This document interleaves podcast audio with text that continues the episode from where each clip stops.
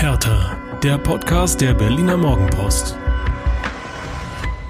Was für eine Woche für Hertha BSC. Eieiei. Erst die Derby-Pleite gegen Union, dann die Standpauke durch einige Fans und schließlich die Lehrstunde durch den FC Bayern am Sonntag. Puh. Viel mehr geht eigentlich nicht im negativen Sinne. Über all das wollen wir natürlich sprechen und damit herzlich willkommen zur neuen Folge Immer Hertha. Mit mir, Jörn Lange und mit Michael Färber am zweiten Mikrofon. Hallo Michael. Ja, hallo Jörn, hallo Berlin, hallo ihr da draußen. Und äh, ich glaube, das Bemerkenswerteste am heutigen Montag ist diese enorme Hitze, die die Stadt ausstrahlt. Sechs Grad. Ja. Unerträglich. Ja, wirklich der Wahnsinn. Ihr merkt, dass wir sind leicht, leicht gedämpft unterwegs heute, weil ja, es gibt eben wenig Anlass zur Euphorie. Aber wir wollen auf der anderen Seite auch nicht alles überdramatisieren, sondern alles schön gepflegt einordnen, wie ihr es von uns gewohnt seid. Äh, neben den eingangs erwähnten Punkten sprechen wir natürlich auch noch über ein paar Einzelheiten, zum Beispiel über das Comeback von Dedrick Boyata und die Rückkehr von Stefan Jovetic. Wir schnacken über die Torwartdiskussion rund um Alexander Schwolo und blicken auf die Wochen der Wahrheit, lieber Michael. Die Wochen der Wahrheit. War das nicht jetzt schon die Woche der Wahrheit? Mancherorts habe ich das gelesen.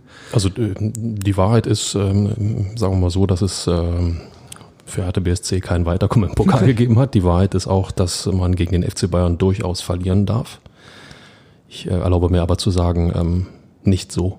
Ja, insofern die Wochen der Wahrheit. Äh, ja, du hast jetzt äh, Gegner vor der Brust, die du schlagen solltest und vor allen Dingen, du musst wieder anders auftreten. Das war ähm, sowohl gegen Union als auch über weite Strecken gegen die Bayern ähm, wieder so ein, so ein, ich weiß nicht, wie oft wir das schon hatten. Das klingt mir so wie diese Wiederholung dieser Neujahrsansprache, ja, die aus Versehen im, im, im Rekorder oder so liegen geblieben ist. Wie oft wir diese Wellen schon äh, kommentiert haben, das ist echt irre.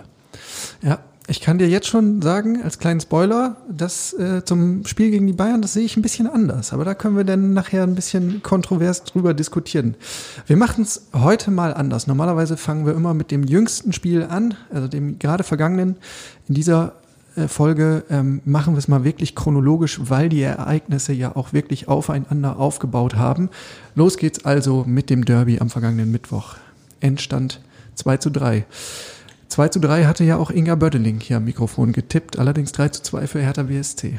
Ähm, ja, das kann schon mal passieren, aber äh, 2 zu 3 grundsätzlich zu tippen, ähm, das, äh, das hat schon was. Ja. Kurz äh, zur Torfolge 0 zu 1 in der 11. Minute durch Vogelsammer. Es war tatsächlich ein Traumtor, muss man sagen. Äh, 0 zu 2 dann in der 50. durch ein Eigentor von Niklas Stark. 1 zu 2 in der 54. durch Rani Kedira, auch ein Eigentor. Wobei man sagen muss, das gehörte eigentlich zu großen Teilen Suat Serda. Äh, dann das 1 zu 3 in der 55. also nur wenige Sekunden später durch Robin Knoche nach einem Freistoß. Und letztlich noch ein bisschen ja, schmeichelhafte Ergebniskorrektur. 2 zu 3 in der Nachspielzeit, nochmal durch den überhaupt sehr starken Suat Serda. Lieber Michael, wie, wie bewertest du dieses Spiel als Ganzes? Äh, was sagt uns das aus über die Kräfteverhältnisse zwischen Hertha BSC und Union im Jahr 2022? Ich, ähm, ja, es bleibt einem ja nichts anderes übrig, als äh, der Wahrheit ins Auge zu blicken. Die Waage schlägt ganz klar Richtung Köpenick aus. Das muss man einfach so, so dokumentieren, auch wenn es im blau-weißen Kosmos sicherlich wehtun wird.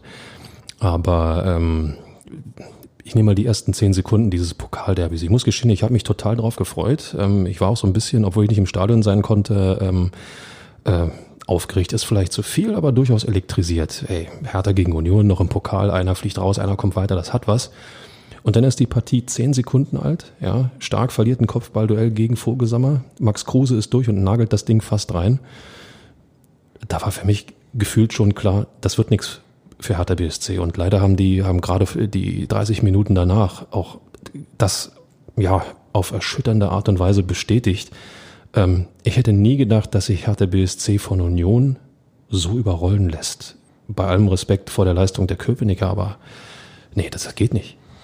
Ja, das war natürlich ähm, das große, große Ärgernis, auch das, was Trainer Taifun Korkut im Nachgang dann äh, vehement kritisiert hat diese ersten 20, 30 Minuten, das geht so nicht, äh, war tatsächlich auch sein Wording. Man fragt sich, wie das zustande kommt, ne? zumal Freddy Bobic, der Manager, sich vor dem Derby noch hinstellt auf der Pressekonferenz und sagt, ja, das ist das Spiel, da muss der Trainer eigentlich gar nichts sagen und wir müssen hier mit dem Messer zwischen den Zähnen äh, eigentlich schon aus der Kabine laufen äh, und müssen so heiß sein. Also äh, das ist ja in puncto Motivation eigentlich ein Selbstläufer. Nur, die, nur die Mannschaft war nicht heiß. Ähm, lass, uns, lass uns das einmal spiegeln.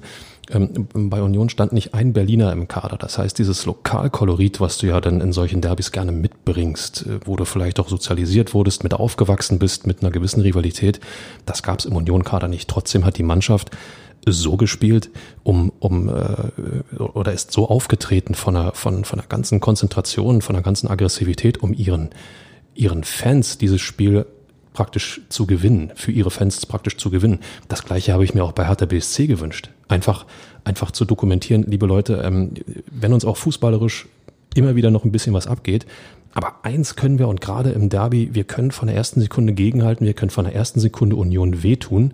Ähm, das haben sie nicht. Sie haben es geschehen lassen äh, auf eine Art und Weise, die, die, ja, da, da muss man, da muss man als, als, als Fan, klar ist man da sauer. Ich ja. kann das total nachvollziehen. Aber selbst du als Union-Experte ähm, warst ja überrascht vom forschen Auftreten der Köpenicker. Ohne Zweifel. Und das, das kann ich dann auch verstehen, ne? dass man zunächst mal überrumpelt ist. Aber was ich dann nicht verstehe, ist, äh, dass man eben auch körperlich nicht dagegen hält und mal ein Zeichen setzen. Also es dauerte eine ganze Weile, bis, ich glaube, Suazerda war es, der als erster mal zugelangt hat äh, so gelbwürdig und ich glaube, er hat auch Gelb bekommen, dass man da einfach mal dokumentiert, Freunde, das ist immer noch unser Stadion hier, äh, unser Turf und ähm, also ihr könnt hier gern versuchen, Rabatz zu machen, aber das tut dann weh. Genau das, genau das ist der Punkt. Es geht ja nicht darum, unfair zu sein, den Gegner wegzutreten oder gar zu verletzen, aber es geht darum, einfach mal körperlich gegenzuhalten. Genau. Einfach mal, was ich gerade sagte, ähm, das tut schon weh, wenn man, wenn man mal ja fault vernünftig fault. Nochmal, liebe Leute, nicht sinnlos reingrätschen oder wegtreten oder wegboxen oder sonst irgendetwas, sondern innerhalb eines Zweikampfs einfach mal dokumentieren, ich bin deine Grenze, mein lieber Gegenspieler. Du kommst an mir nicht vorbei. Das hat nicht stattgefunden. Und äh, sicherlich, äh, sagen wir Union auch beflügelt durch den gesamten Saisonverlauf, äh, den die Truppe bisher spielt, ähm, haben all ihren Mut zusammengefasst und ja, die haben mich total überrascht. Genauso wie mich hatte BSC negativ überrascht hat, dass da, dass da zu viel zu wenig Gegenwehr kam. Und erst als sie, oder anders, als es, als das Kind in den Brunnen gefallen war, haben sie angefangen, sich zu wehren. Da war es im Endeffekt dann schon wieder zu spät. Ähm, ja, rundherum, also ein Auftritt, der, der wieder so unglaublich viele Fragen aufwirft. Letztendlich, ich muss sagen, als das 1 zu 2 fiel, da dachte ich, tja, jetzt wird es vielleicht noch tatsächlich doch nochmal ein ganz, ganz heißer Tanz. Nicht? Das, das, ist ja genau, das ist ja genau der Punkt. Wir reden hier immer noch über den ersten FC Union, nicht über Bayern oder Dortmund oder RB Leipzig. Das ist immer noch eine Truppe, die auch hinten durchaus mal ein Ding rein äh, äh, oder zulässt. Äh, bloß das muss man bei Hertha BSC natürlich sofort verinnerlichen, von der ersten Sekunde an. Wenn man aber nur mit sich selbst beschäftigt ist, damit, wie müssen wir uns jetzt organisieren, damit der Gegner überhaupt mal gebremst werden kann. Und da muss ich auch in Richtung Taifun Korkut einfach mal eine taktische Frage stellen. Wenn ich das richtig reüssiere, dann hat er die Formation ein bisschen verändert in, mhm. in der taktischen Ausrichtung. Ja. Warum mache ich das? Warum, warum, warum versuche ich mich nach einem Gegner zu richten, anstatt das Konstrukt, in dem meine Mannschaft sich vielleicht wohler fühlt, einfach auch auf den Platz zu bringen, um ihr Sicherheit zu geben? Das ist so ein Punkt im, im Nachhinein, wo ich sage, wow, klar, wenn es gut geht, hat er alles richtig gemacht. Tragen die Leute ihn auf Händen, wunderbar. Ist es aber nicht gut gegangen. Insofern ja. boah, muss die Frage einfach gestellt werden. Ja, also habe ich auch gedacht. Eine Stunde vor Anpfiff gibt es ja immer die Aufstellung und dann äh, ja, äh, blinken bei mir auch so ein bisschen die Fragezeichen. Ich bin für mich allerdings persönlich zu der Erkenntnis gekommen, ich fand es eher clever.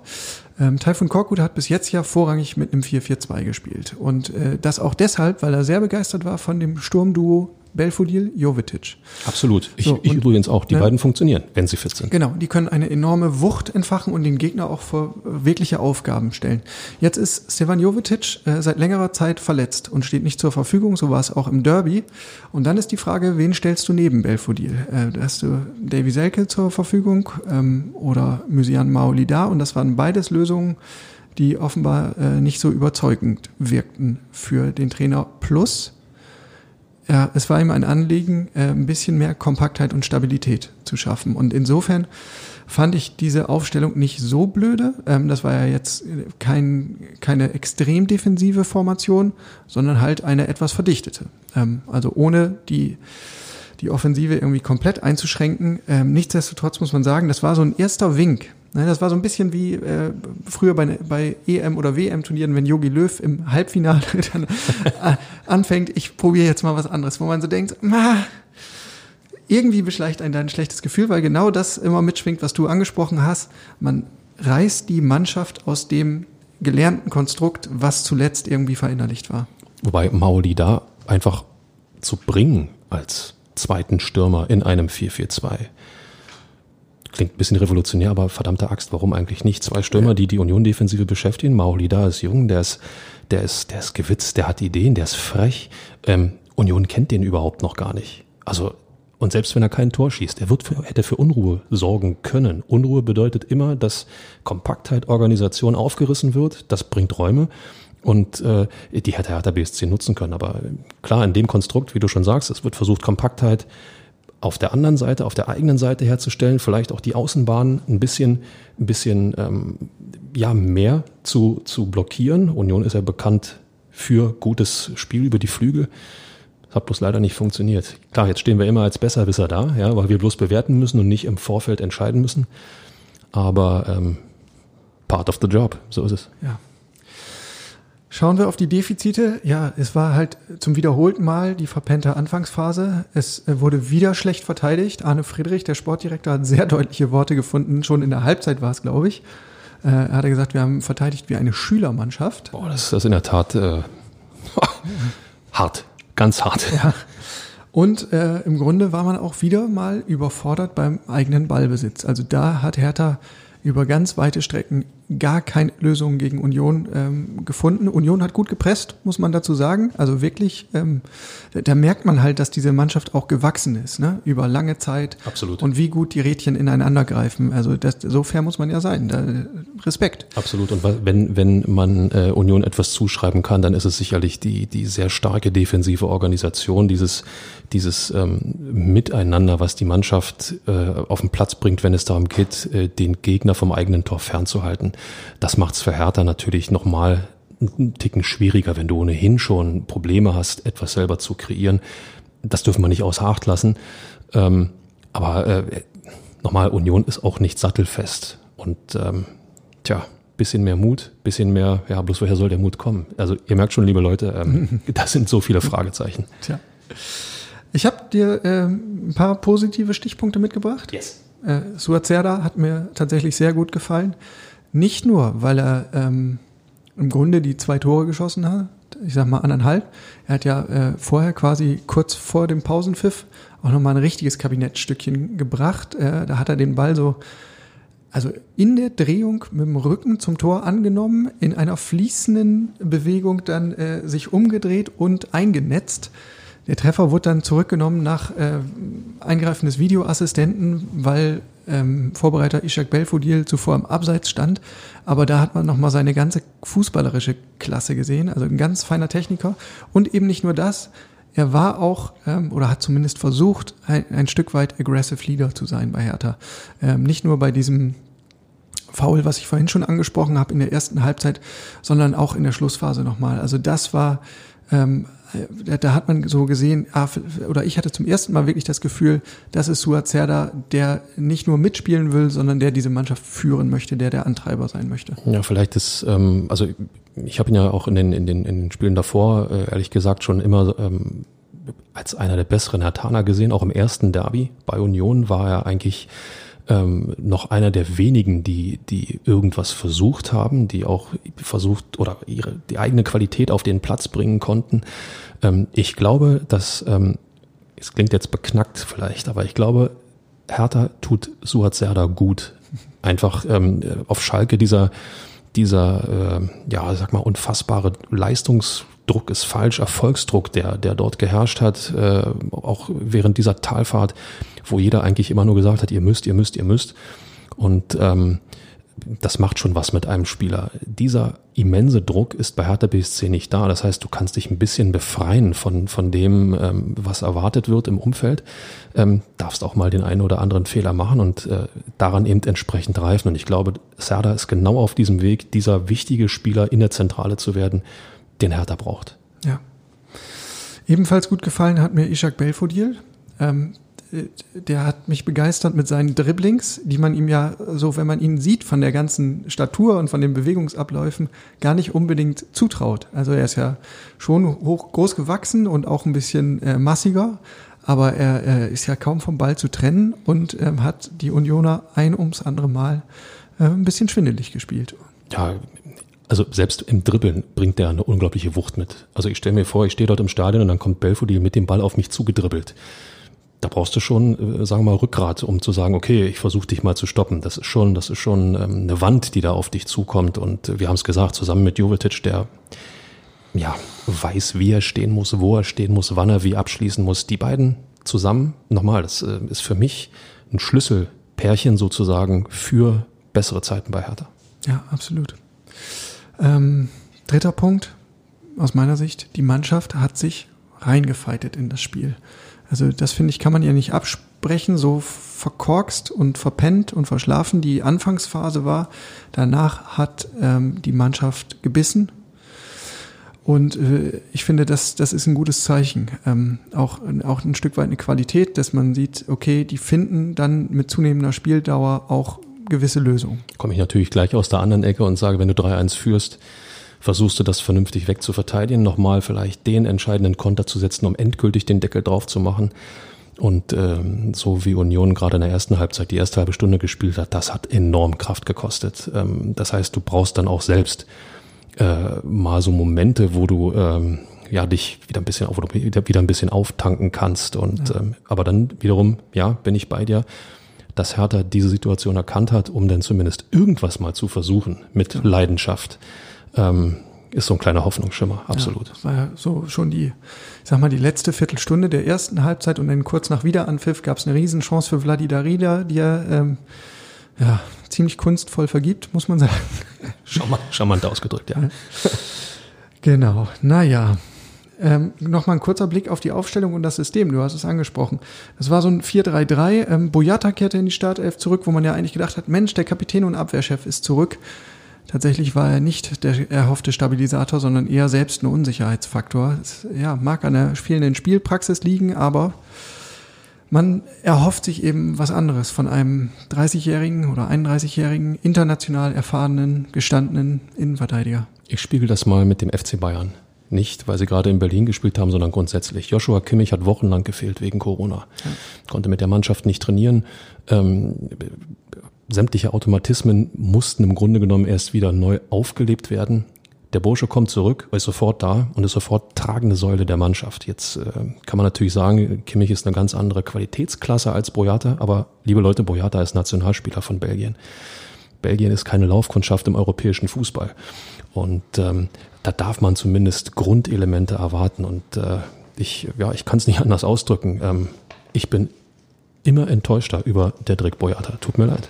Ja, tatsächlich ist er ähm, schon eine geraume Zeit aus der Spur geraten. Ne? Das liegt oder hängt sicherlich auch mit ähm, Verletzungen, mit Erkrankungen zusammen. Äh, in der Wintervorbereitung war er auch einer der Corona-Infizierten. Ähm, aber ich habe auch, ich glaube, Ende Oktober schon mal eine Geschichte gemacht, äh, Captain Verunsicherung.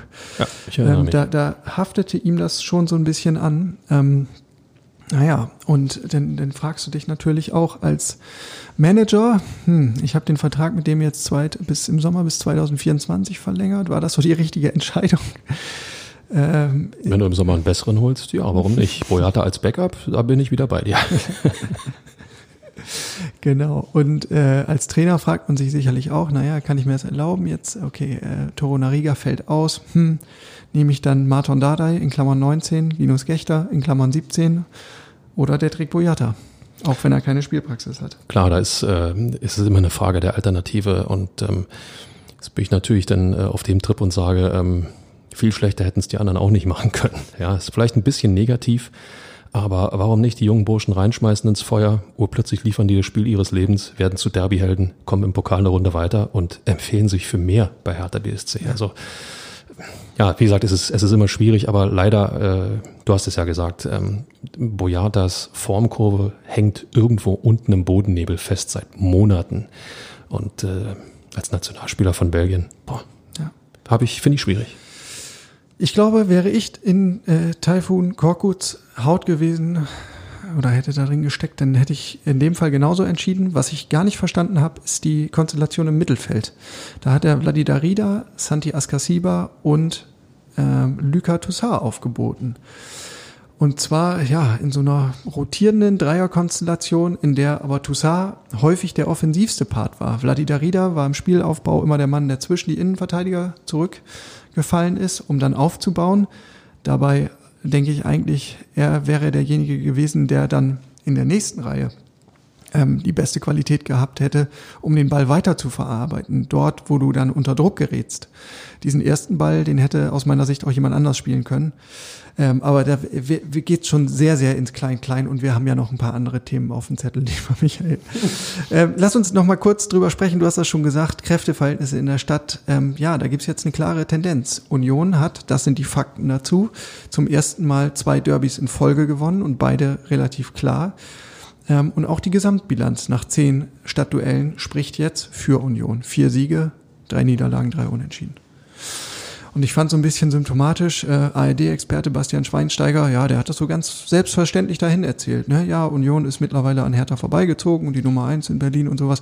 Also das ähm, ist denn ja ne, von außen betrachtet auch immer noch eine andere Wahrnehmung, aber ich glaube, ähm, dass Bastian Schweinsteiger da so ein bisschen das gespiegelt hat, was im Rest der Republik so ankommt. Ich werde mich nicht zu den Kommentarfähigkeiten eines Bastian Schweinsteiger äußern. er war als Fußballer ähm, in meinen Augen ohne Zweifel unverzichtbar für, für deutsche Erfolge, auch für den WM-Titel. Ähm, und äh, wir sollten ihn so auch in Erinnerung behalten. ich lasse das so stehen. Festzuhalten bleibt aus härter Sicht zudem, ähm, dass es tatsächlich ja also doppelt und dreifach bitter ist, dieses Ausscheiden im Pokal, weil es im Grunde äh, eine, eine fast historische Chance war die man jetzt hatte. Also die Bayern raus, Dortmund raus, Gladbach gestrauchelt, noch unmittelbar vor Hertha. Hoffenheim. Ja. Leverkusen. Also, also da, ist eine, da ist eine Menge Qualität schon, hat sich schon verabschiedet aus dem Pokal. Genau. Also der, der Weg war selten ähm, so vielversprechend. Und zugleich haben andere Mannschaften halt gezeigt, was im Pokal möglich ist. Ne? Die sind über sich hinausgewachsen und das ist Hertha leider nicht gelungen. Bitter. Schiedsrichterentscheidungen haben wir schon äh, drüber gesprochen, zumindest bei dem Serda-Tor. Es gab davor noch eine Szene, ein Handspiel in der 32. Minute, was äh, gegen Niklas Stark gepfiffen wurde. Da hat Vogelsammer ihn angeschossen im Strafraum. Es gab Handelfmeter. Und dann doch nicht. Ja, äh, steht der Kollege, ich glaube Vogelsammer selber, äh, nicht im Abseits, ähm, dann ist es ein Elfmeter. Ja. Es ist so. Aber ähm, Arm war leicht angewinkelt, ne? Ab, absolut und und äh, ja, aber weit genug vom Körper entfernt und schon ist die Handspieldiskussion wieder da. Ich bleib dabei, äh, lieber DFB, liebe Regelhüter, macht es doch ganz einfach. Geht der Ball an die Hand, wird gepfiffen. Punkt. Man kann es sich auch schwerer machen. Ja. Lass mich dir noch ein bisschen erzählen von der Atmosphäre. Ich war ja im Stadion. Ähm, insgesamt muss ich sagen, irgendwie schon traurig. Also bei der Anreise du weißt im Grunde, das ist das Spiel der Spiele, das Spiel des Jahres aus Berliner Sicht. Ja. Und ähm, ja, dir be begegnen unterwegs also vereinzelte Personen mit einem blau-weißen Schal um. Und das ist es dann. Äh, äh, also.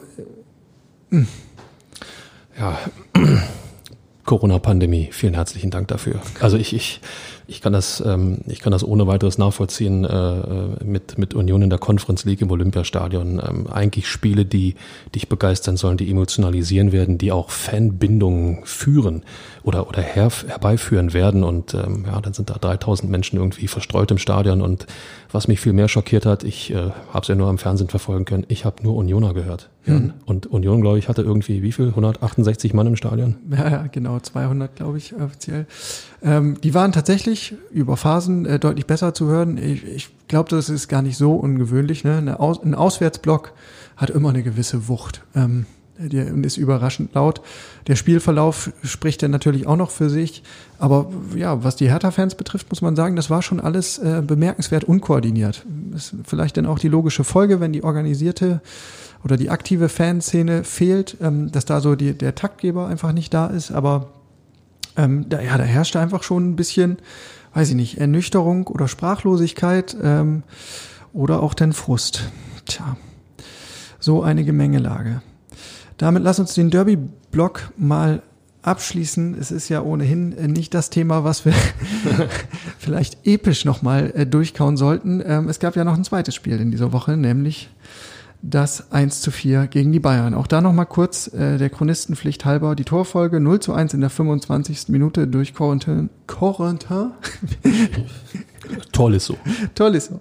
0 zu 2, 45. durch Thomas Müller, 0 zu 3, 75. durch Leroy Sané, 0 zu 4, 79. Serge Gnabry und dann noch der Ehrentreffer in der 80. durch Jürgen Eckelenkamp. Für mich ganz klar herauszustellen, die positive Message dieses Spiels.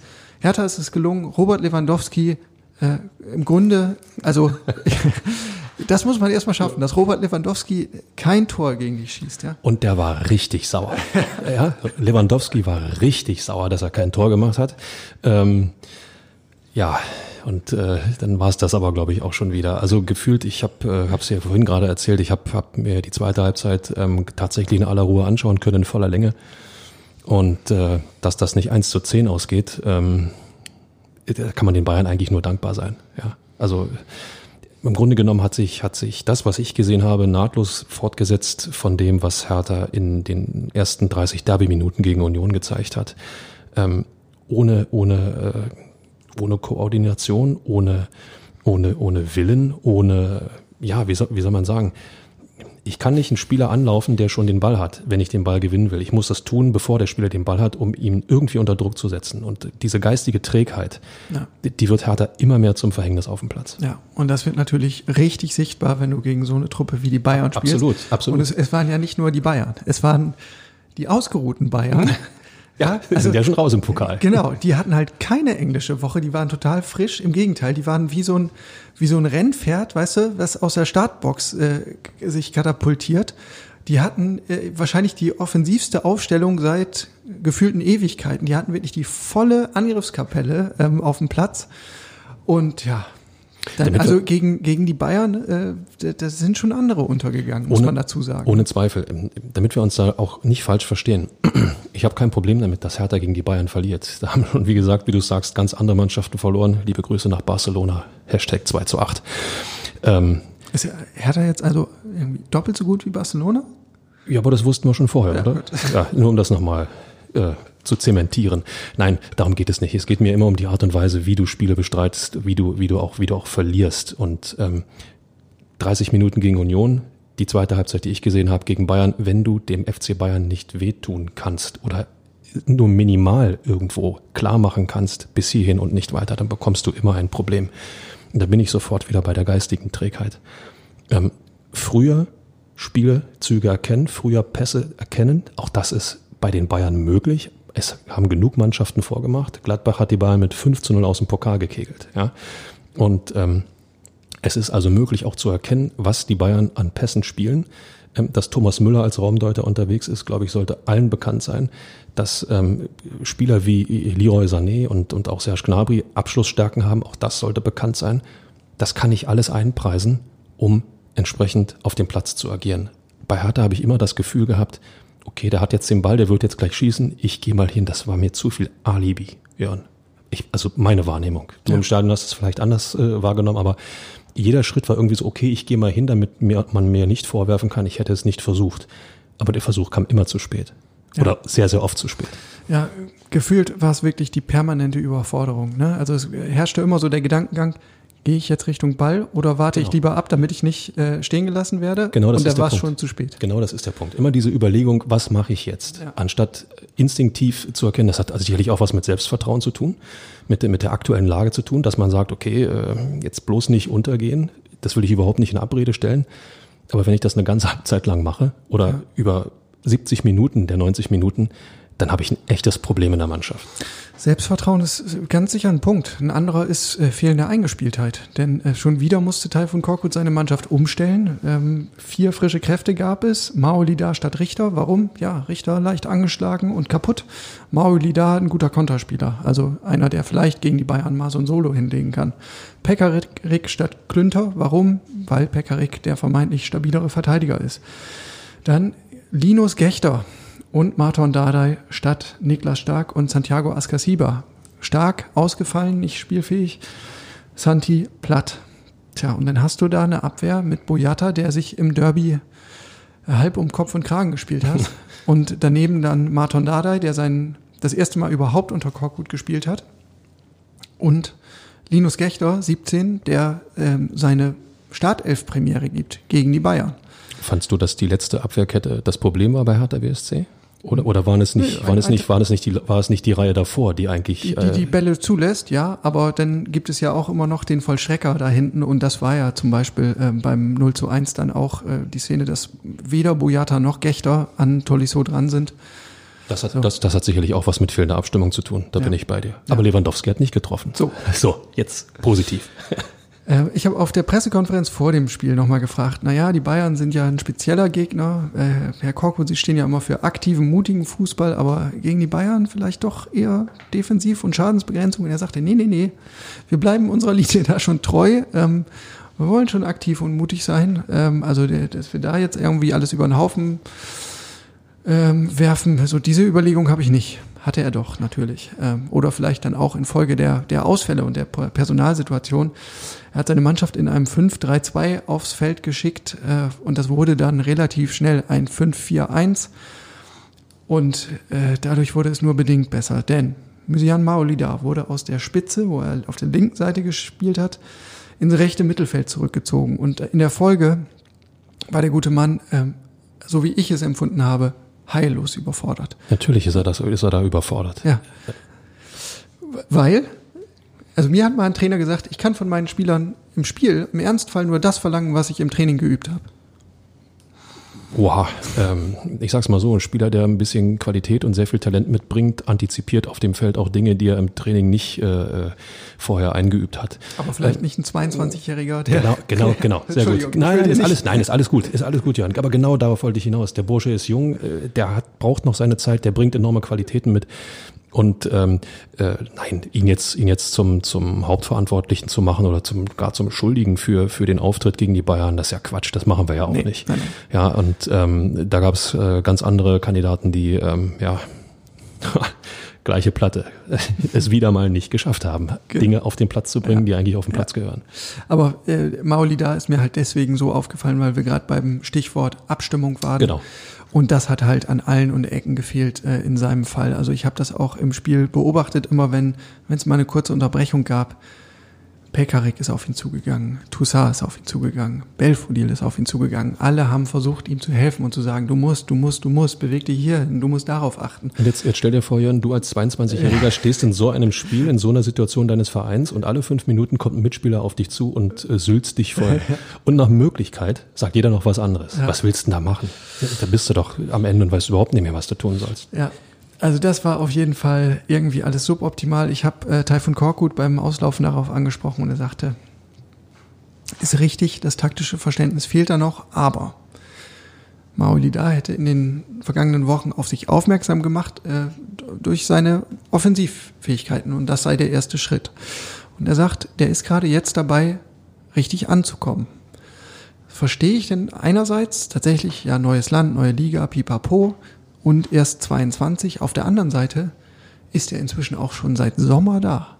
Was hat er eigentlich die ganze Zeit gemacht? Ähm, ja gut, das äh, lässt sich hier aus unserem Podcast-Stübchen äh, schwierig beantworten. Ähm, nichtsdestotrotz, wenn der Trainer sagt, äh, er hat vor allen Dingen durch seine offensiven Qualitäten aufmerksam gemacht, warum lasse ich ihn dann nicht weiter offensiv spielen?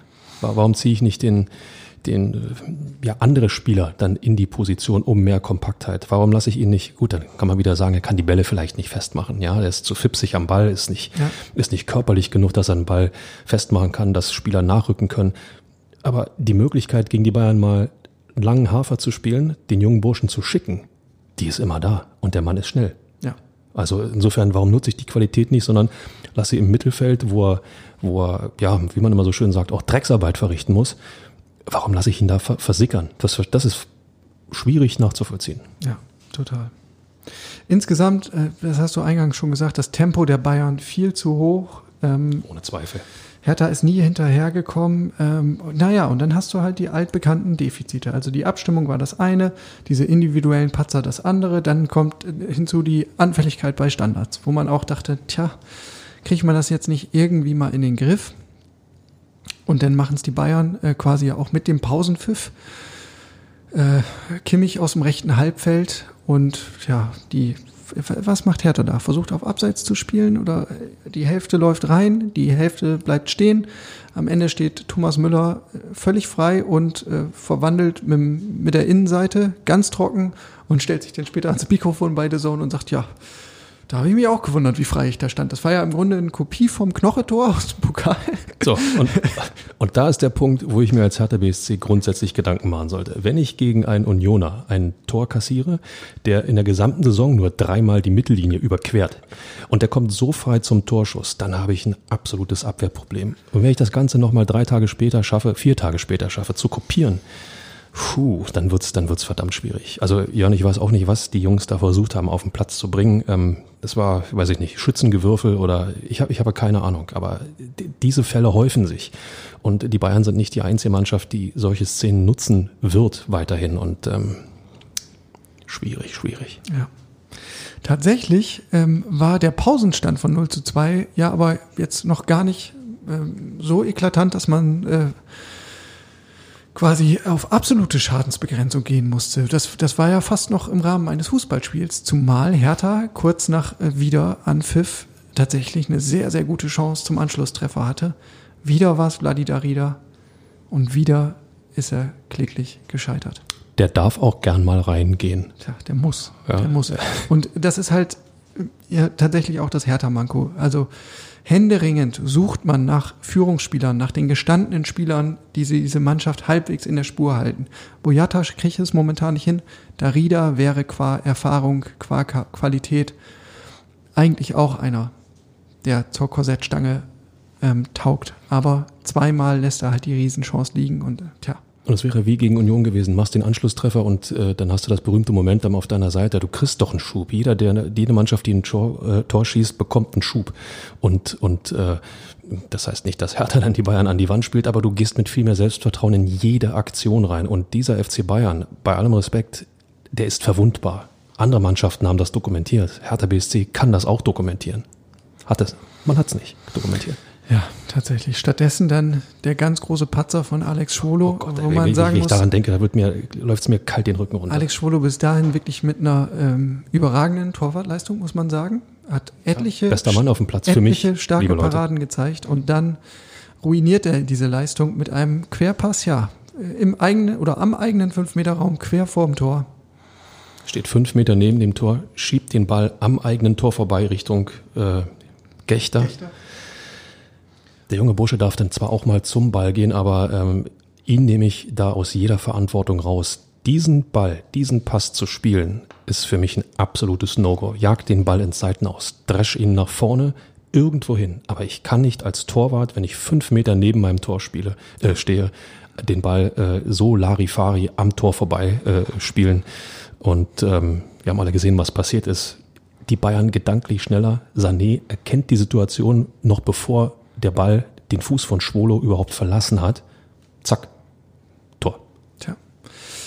Und das ist natürlich gefundenes Fressen für alle Schwolo-Kritiker. Und natürlich passt es auch so ein bisschen ins Bild, weil diese starken Szenen, ähm, die hat er ja auch in der Vergangenheit schon immer wieder gehabt. Was aber fehlt, ist diese Beständigkeit. Und diese Beständigkeit, wenn die nicht da ist, dann bist du halt auch nicht der Rückhalt, den so eine Mannschaft eigentlich braucht. Weil du einfach immer damit rechnen musst, hm, der Torhüter hat auch mal einen Hauer drin. Und das ist eine knifflige Situation. Und in Teilen der Fanszene ist längst eine Torwartdebatte entbrannt. Ähm, auch darauf wurde Taifun Korkut beim Auslaufen angesprochen und da hat er sehr, sehr klar reagiert und hat gesagt, da habe ich überhaupt gar keine Überlegungen in diese Richtung. Alex ist unsere Nummer eins. Ist doch völlig logisch, warum er das sagt, Jörn, oder? Also die, die, die berühmte Frage ist ja immer, nach der Alternative. Ja. Liebe Leute, denkt mal drüber nach, wer soll denn bitte statt Schwolo im Tor stehen? Genau. Und da will ich vielleicht auch die Gelegenheit mal nutzen, noch ein bisschen Eindrücke vom Trainingsplatz zu, zu transportieren. Ähm, denn viele sagen ja, Mensch, wir haben den Olli Christensen geholt. Ähm, ist das denn nicht einer? Warum dem nicht mal eine Chance geben? Schlechter kann es ja nicht werden. Ich sehe das nicht ganz so. Ähm, also der Junge ist 22 Jahre alt und ich glaube, er ist, er ist ein guter Typ, der kommt sehr positiv rüber ähm, aber er wirkt auch noch verdammt, verdammt jung. Und äh, in seiner äh, Biografie oder in seinem Steckbrief steht zwar eine Größe von 1,90 Meter, die sehe ich da aber ehrlich gesagt nicht. Also auf mich wirkt er deutlich kleiner und auch schmächtiger. Ich will sagen, der hat körperlich noch nicht so eine, ähm, so eine enorme Präsenz und das ist also beileibe nicht so wie, wie früher mal, wo man sagen konnte, beim Jahrstein läuft's nicht, wir bringen mal Thomas Kraft und da wissen wir, was wir haben. Oder ähm, ja, Jahrstein hat gerade nicht das Glück, wir bringen äh, Schwolo oder umgekehrt. Ja, ähm, also ich sehe da schon noch äh, Qualitätsunterschiede. Äh, mir ist ähm, Olli Christensen im Training auch noch nicht aufgefallen durch überragende ähm, Paraden, Reflexe, äh, eine herausragende Strafraumbeherrschung oder dergleichen. Von ähm, vom Dirigieren noch ganz zu schweigen. Also er gehört da wirklich äh, zu, zu den Youngstern ne, im Teamgefüge. Klingt nach einer schönen Baustelle für Freddy Bobic. Ja, gerne noch auch. jetzt in der Winterpause. Glaube ich auch, genau. Aber lass uns trotzdem noch auf ein paar Mutmacher blicken. Ähm, es gab das Bundesliga-Debüt von Frederik Björkan, dem Winterzugang. Ähm, tja, das hatte so Licht- und Schattenseiten. Er hat gleich mit der ersten Aktion ähm, die Initiative ergriffen und ist mutig nach vorn geprescht, wo man gesehen hat, ah ja, der hat Dynamik, der hat Tempo und der hat auch Mut. Später dann, äh, was war es, beim 0 zu 3, glaube ich, ähm, ist er ein bisschen zu weit eingerückt und wurde gleich bestraft von äh, Serge Gnabry war es, glaube ich, ne? Oder Sané. Sané. Der, Sané, Gnabry, Hauptsache, nee, Hauptsache Bayern. Genau, Sané war ja der, der, der Schwolopatzer. Äh, Gnabry war es denn beim, beim 0 zu 4. Genau. Ähm, aber nichtsdestotrotz, äh, Taifun Korkut ist überzeugt, der wird eine Verstärkung. Das hat er uns heute gesagt. Ist ja sicherlich auch keiner, der jetzt ad hoc zwingend die Mannschaft verbessern soll. Das ist auch einer, der schon mit Blick auf das nächste Jahr verpflichtet wurde.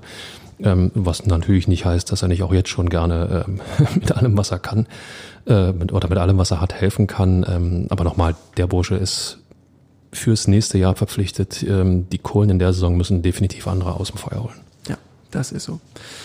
Äh, zum Beispiel Stevan Jovetic, der hat sein Comeback gegeben, wenn auch nur für ja, eine kürzere Zeit.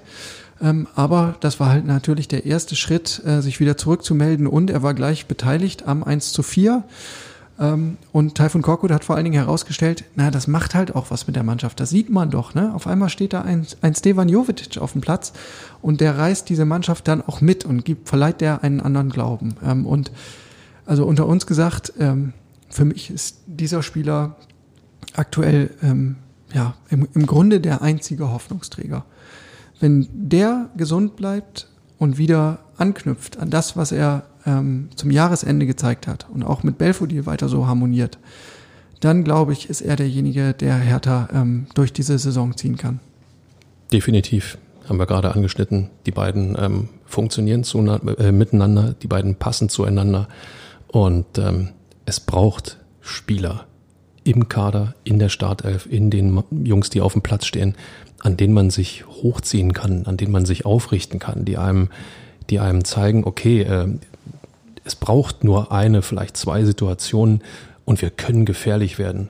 Und äh, äh, Jovetic hat ja gezeigt, auch wenn dieses Tor für Hertha ja ein Geschenk der Bayern war, so wie das äh, von Sané ein Geschenk von Hertha praktisch an, an die Bayern war, ähm, der Rückpass von, von Upamecano war, äh, war genauso Hanebüchen. Aber ähm, da ist dann der Unterschied. Jovetic erkennt, was passiert und geht sofort auf die Situation drauf. Und, und das wird gefährlich, auch gegen Manuel Neuer. Ähm, die Szene musst du eigentlich in Endlosschleife ähm, in der Kabine auf irgendwelchen Monitoren spielen, damit die äh, Jungs einfach begreifen, ähm, was es braucht, um jetzt in den letzten 14 Spielen ja noch die entscheidenden Punkte zu holen und äh, ja nicht vielleicht doch noch in größere Gefahr zu geraten. Ja, in der Tat. Kämpferisch muss man sagen, ja, auch da hat er, also das war klar zu erkennen, an der Leistungsbereitschaft hat es nicht gemangelt. Ähm, vor Anpfiff oder bei Anpfiff wurde gesungen in der Ostkurve, wir wollen euch kämpfen sehen und gekämpft haben die Herr Taner. Ähm, Linus Gechter, der musste bemerkenswerterweise als 17-Jähriger, als das Küken, dann vors Mikrofon bei The Zone, da habe ich mich auch ein bisschen gewundert, aber er hat gesagt, nee, also wer das Spiel gesehen hat, wir haben, äh, hier hat jeder Einzelne um sein Leben gespielt. Ähm, und ich finde, da können wir uns nichts vorwerfen. Und äh, das, das teile ich. Also es hat, es waren halt nicht mehr viele Kräfte da und die Qualität hat auch gefehlt, aber am Willen hat es nicht gemangelt. Und das ist ja vielleicht auch dann ähm, unsere Überleitung zu dem, was am Tag vor dem Spiel passiert ist, nämlich am Sonnabend. Da sind beim Abschlusstraining, das eigentlich unter Ausschluss der Öffentlichkeit stattfindet, ähm, rund 80 Personen aus der aktiven Fanszene aufgekreuzt und haben ähm, den Trainingsplatz geentert und haben eine Standpauke gehalten, die es in sich hatte.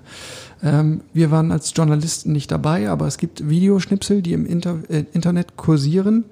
Und da kann man zum Beispiel sehen, was die Schlusssentenz dieser Standpauke ist. Und zwar sagt da jemand, ihr reißt euch jetzt am Riemen, sonst zünden wir die nächste Stufe. Ich weiß nicht, bin nur ich derjenige, der das höchst problematisch findet. Also ähm, nee. äh, Drohungen äh, haben niemandem weiter oder helfen niemandem weiter. Mal abgesehen davon, dass sie, dass sie äh, grundsätzlich nirgendwo etwas zu suchen haben und das ist für mich eine klare Drohung.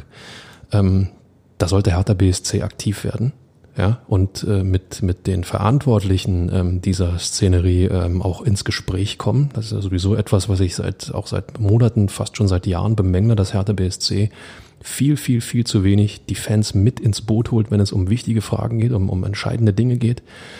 Und ähm, wenn die Mannschaft dann eben so erfolgreich, stark, freudscher Versprecher, erfolglos natürlich, liebe Leute, ist es leider so, spielt, dann kann ich Enttäuschung verstehen, ich kann Frust verstehen, ich kann Ärger verstehen, ich kann sogar auch ein Stück weit Wut verstehen. Alles, was darüber hinausgeht, ist für mich ein absolutes No-Go. Ja, da äh, sprichst du quasi in den Worten von Arne Friedrich, der hat auch gesagt, den Unmut und Frust, das, das natürlich haben wir dafür Verständnis, aber die Art und Weise, mh, hm, das war nicht der Weg. Taifun Korkut hat es ähnlich formuliert. Er hat gesagt, die Botschaft ist okay, aber wie die übermittelt wurde, war es, das war sicherlich nicht der beste Weg. Ich, ich glaube auch nicht, dass es äh, es mag den einen oder anderen Fußballprofi geben, der das totale schwarze Schaf ist, dem das alles scheißegal ist. Ich glaube aber nicht, dass 25 Spieler im, im Hertha-Kader so ticken und sagen, ähm, äh, wir spielen jetzt hier Larifari runter, äh, wir geben jetzt nicht alles, was wir haben. Ähm, man muss auch irgendwo mal dann festhalten, ähm, vielleicht ist das alles, was die Jungs zu bieten haben im aktuellen Konstrukt, nenne ich es mal. Dass das dann nicht ausreicht, das ist uns allen klar. Nur es hilft ja nichts, ähm, in dem Punkt draufzuhauen. Es kann ja bloß helfen, ähm, Lösungen zu finden, um irgendwelche Blockaden aufzubrechen, um irgendwelche Verbesserungen zu finden. Und ähm, liebe Leute da draußen, Drohungen helfen niemandem. So, damit das einmal hinterlegt ist.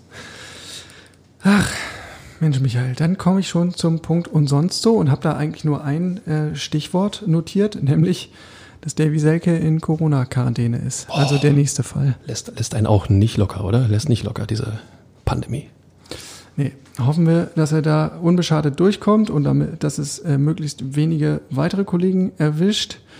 Ja, und die Frage ist ja, wie geht's weiter? Jetzt ist erstmal eine Länderspielpause. Ähm, und Teil von Korkut sagt eigentlich, nee, also wir krempeln jetzt nichts um oder wir machen jetzt auch nichts großartig neu, sondern das, diesen Weg, den wir eingeschlagen haben, den gehen wir weiter. Ähm, er will Ruhe ausstrahlen, Überzeugung ausstrahlen, tja, und hofft vor allen Dingen darauf, dass er in zwei Wochen, wenn es weitergeht, gegen Bochum und dann danach gegen Fürth, dass er wieder viele einsatzfähige Spieler hat. Strahlt er für dich Ruhe aus? Ich frage aus einem besonderen Grund. Ich habe mir die ähm, Pokalpick oder die äh, PK-Pressekonferenz nach dem äh, Pokalderby angeschaut. Und ähm, ja, natürlich ist Enttäuschung direkt nach dem Spiel total dabei. Ich habe aber auch einen Trainer gesehen, der wirkte, ähm, also Taifun Korkut, der wirkte ähm, nicht nur ein bisschen angeschlagen, sondern richtig angeschlagen. Fast schon ein bisschen ratlos. Irgendwo auch mit dieser Frage, warum mache ich das eigentlich hier alles? Das ist mein persönlicher Eindruck, aber ich fand ihn nicht ruheausstrahlend, ähm, wie soll man sagen, ähm, sich ja, schützend vor die Mannschaft stellen, das hat er getan. Aber ähm, so wie er sich geäußert hat und ähm, wie, er, wie, er, wie er sich dort dargestellt hat auf der Pressekonferenz, war das irgendwo ähm, die totale Ernüchterung. Ich weiß nicht, wie es dir gegangen ist. Ja, ja, also versteinerte Miene auf jeden Fall. Blick ging auch oft ins Leere, wenn Urs Fischer zum Beispiel gesprochen hat. Ähm, natürlich, eine große Enttäuschung. Man könnte ja auch sagen, ähm, gut, das war sehr, sehr authentisch. Er hat da jetzt keine Maske aufgesetzt, sondern eben die Enttäuschung auch offen gezeigt. Ich finde insgesamt Ruhe, ja, strahlt er aus. Wenn du mich fragst, ob er mich mitreißt, hm, eher nicht. Dem ist nichts hinzuzufügen. Ähm, Arne Friedrich hat gesagt, äh, ja, wie, wie, wie umgehen mit solchen Situationen. Ähm, nicht auf andere zeigen, sondern auf sich selbst. Jeder Einzelne muss sich hinterfragen, tue ich alles, um erfolgreich zu sein. Überragende Aussage. Kein Schiedsrichter ist schuld. Kein Gegner. Kein Scheiß Union. Kein blöde Bayern. Auf sich selber schauen. Kein Kollege. Kein Kollege. So, überragende Aussage von Arne Friedrich.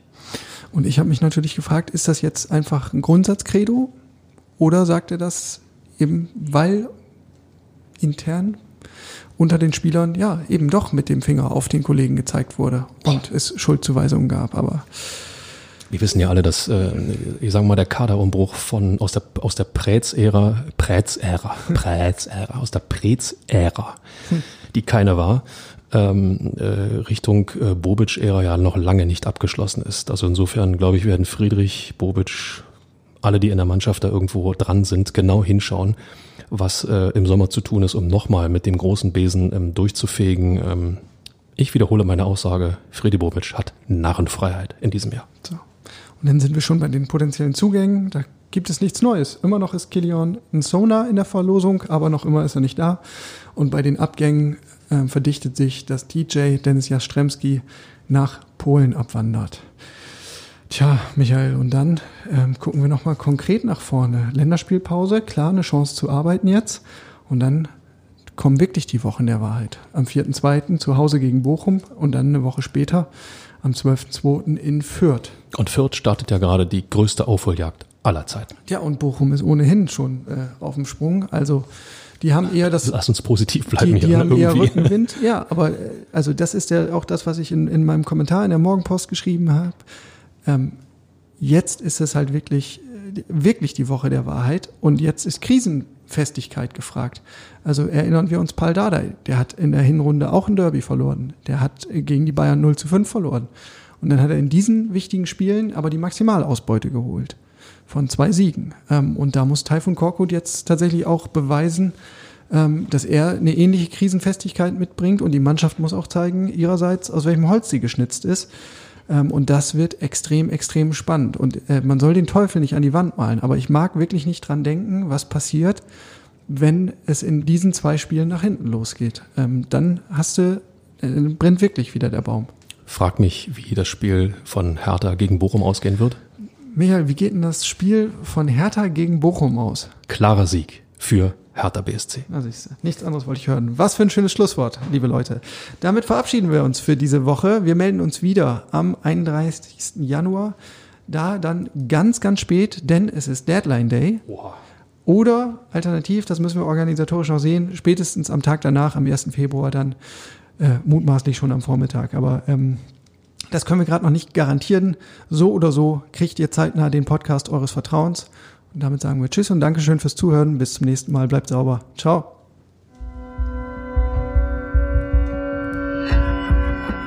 Immer härter. Der Podcast der Berliner Morgenpost.